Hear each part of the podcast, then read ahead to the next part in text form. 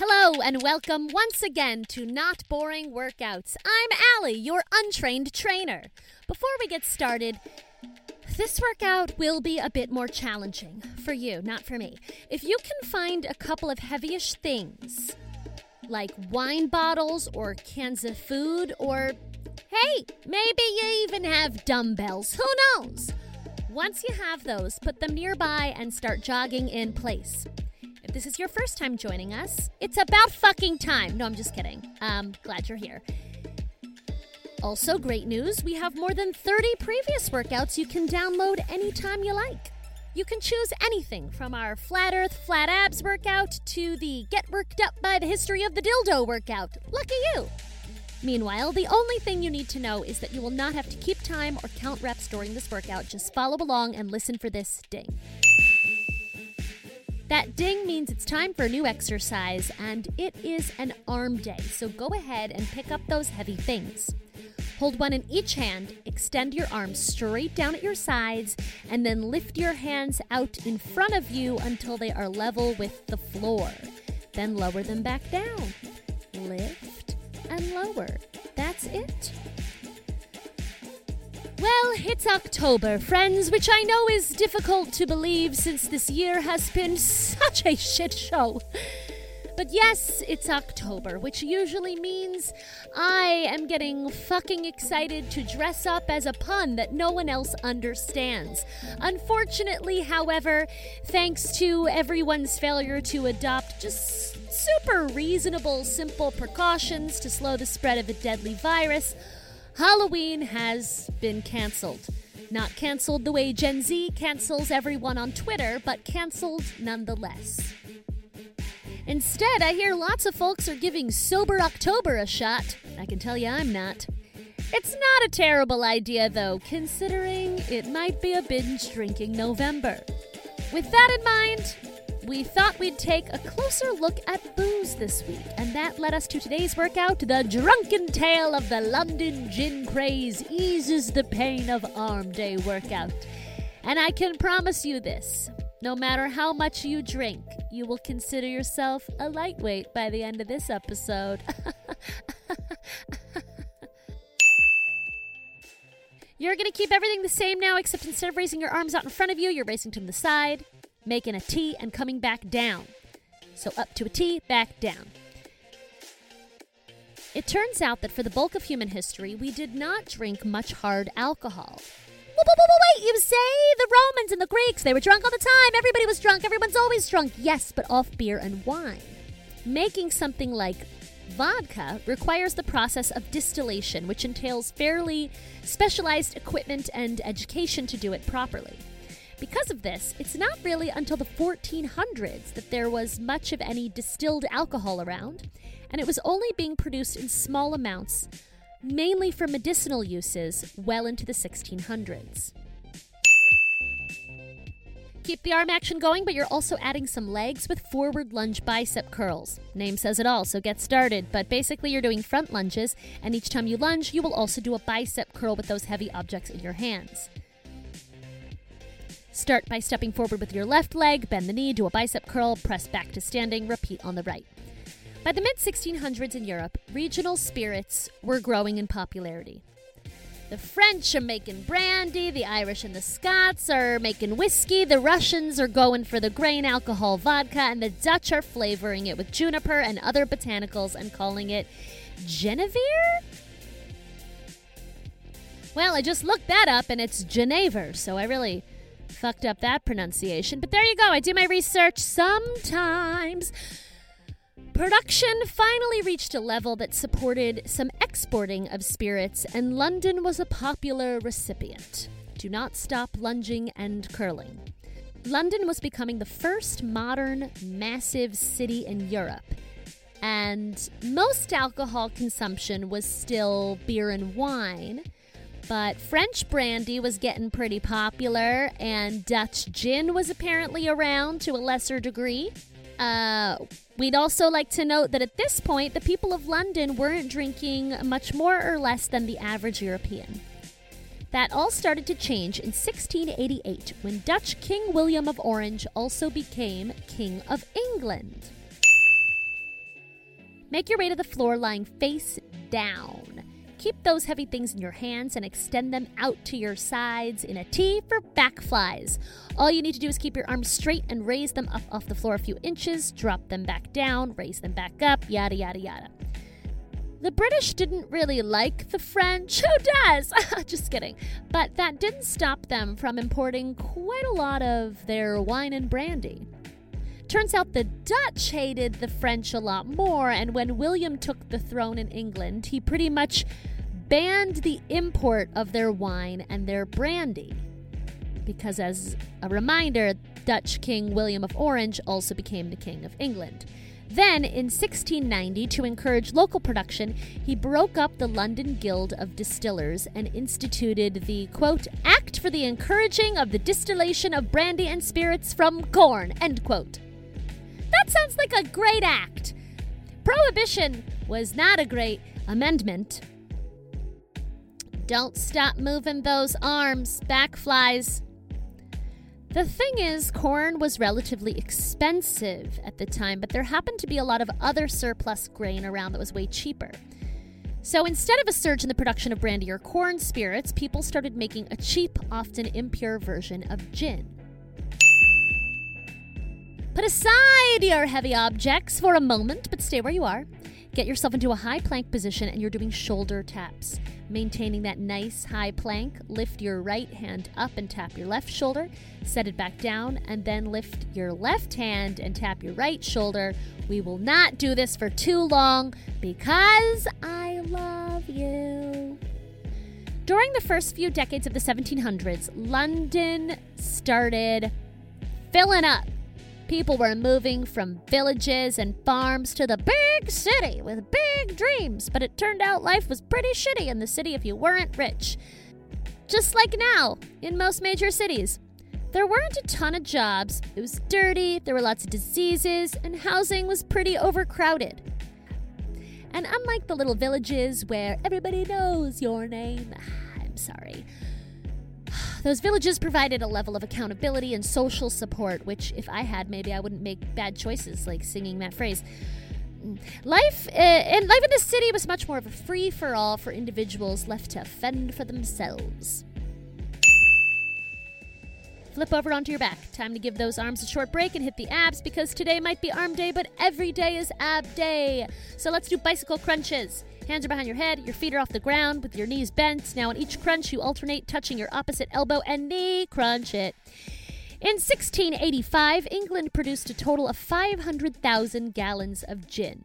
By 1733, production had increased to over 11 million gallons of gin. People like gin. But we're not talking about Hendrick's or Bombay Sapphire. In London, there were well over 3,000 unlicensed distillers, and what they were making was a far more rough, potent, and dangerous drink. I have to tell you, there was one time I was living in Egypt and I bought a Long Island iced tea because I was very young. And I'd been warned that if you buy alcohol in Egypt, you should be very careful because it might be sort of homemade or poisonous. Anyway, I ended up vomiting and shitting the whole night, sometimes at the same time. What I'm trying to tell you is, I'm adorable. Keep crunching. Right, so uh, unlicensed distillers. Right, so uh, their gin was twice as strong as today's gin. Both turpentine and sulfuric acid were often added, causing blindness. Now I feel lucky with my shitting and vomiting. This did nothing to hinder its popularity, and it tasted terrible. And there was not a single hipster to dress it up with elderberry. Is that a thing? Elderflower? I don't know. Instead, the gin was consumed straight, usually at room temperature, but in winter it was served hot. Yeah, hot. Just like you in this workout. Stay where you are for one more ab set before we go back to burning up those arms. Extend your legs out straight, put your arms at your sides for leg lifts. The trick with this one is that once you start, don't let your feet touch the ground again. Keep your legs straight, raise them up a bit past 45 degrees, lower them back down till they almost touch the ground, lift them up again. Don't stop till you hear that ding, ding, ding. So, we've got a very large, very poor population with very little to do and very little to distract them. Then we've got an incredibly potent, highly addictive, surprisingly cheap drug poison situation that is literally flooding the city of London. The results were catastrophic. And that's saying something in 2020. In a matter of 10 years, the average consumption doubled, and it was not limited to adults. Children as young as five or six would often be fed gin, largely to knock them out so their mothers could go get drunk as well. Hashtag parenting. By the 1740s, there were over 7,000 um, establishments offering cheap ass gin, like this one, described in a pamphlet entitled Distilled Liquors, the Bane of the Nation. In one place, not far from East Smithfield, a trader has a large empty room where, as his wretched guests get intoxicated, they are laid together in heaps men, women, and children until they recover their senses. When they proceed to drink on, or having spent all they had, go out to find the means to return to the same dreadful pursuit. I assume that's what they sounded like. Don't stop lifting those legs. In what is widely seen as the darkest story from the time, in 1734, a Londoner named Judith Dufour was convicted of and executed for the crime of either abandoning or strangling her own two year old daughter in order to sell her clothing for gin money. There's a lot to unpack there. First of all, I feel like you could sell the clothes without killing the kid, am I wrong? Speaking of terrible things, turn back over for push ups. If you want, you can modify by dropping to your knees. Arms should be a bit wider than shoulder width. Keep your core engaged and start going. This was a problem started by the government, and hey, kudos, the government made attempts to fix things.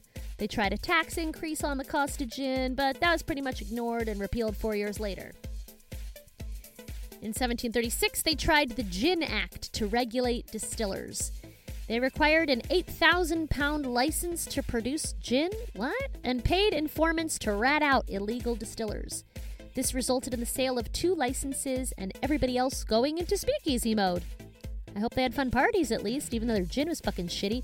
It's so weird that people still want to drink it even when it's so shitty. After one night of vomiting and shitting myself, I definitely didn't want to drink that shit ever again. By the 1740s, gin consumption was at its peak, with over 18 million gallons consumed in 1743. Make your way back to your feet and pick up those heavy objects for some tricep work with kickbacks. Stand with your feet hips distance apart and then bend at the waist till you're at about 45 degrees, keeping your back flat.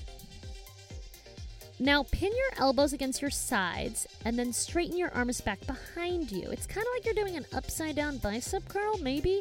Anyway, stay like this, bend and straighten your arms, and feel those triceps working.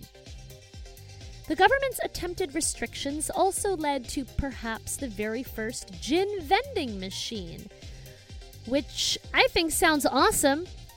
Almost as awesome as its name, the Puss and Mew. What? Created by Captain Dudley Bradstreet, the Puss and Mew was a large metal statue of a cat built into the wall of a building.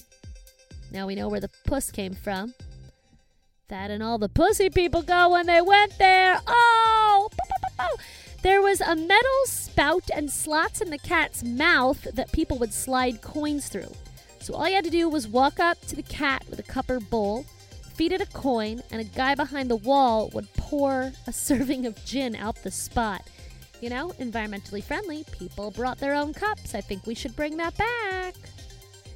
By keeping the person serving the gin anonymous, there was nobody for the public to rat out. And the law of the time stated that the government couldn't bust into a building without already knowing who it was they wanted to arrest inside. That's Pretty clever. I see what they did there. It's time for your last exercise, so give it your fucking all. It's another combo squat shoulder press. It is what it sounds like, so get started. Keep those heavy things in your hands and put your hands next to your shoulders. Now you want to do a standard squat, but as you go down, push your hands up over your head, and as you stand back up, lower them back down to your shoulders. Squat plus shoulder press. Get it. The government finally made some headway with the passage of the Gin Act of 1751, which instituted a slew of new restrictions, taxes, and punishments. Still, in that year alone, 9,000 children died from the effects of drinking gin, which is batshit. Although perhaps not as batshit as the number of people who have died from coronavirus. Yay!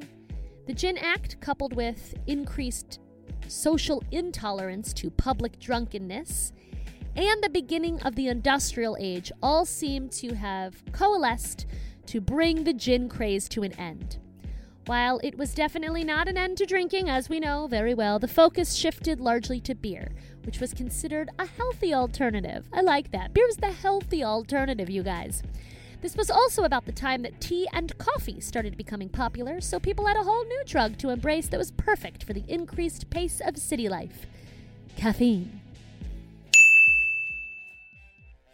That's it. You finished another workout.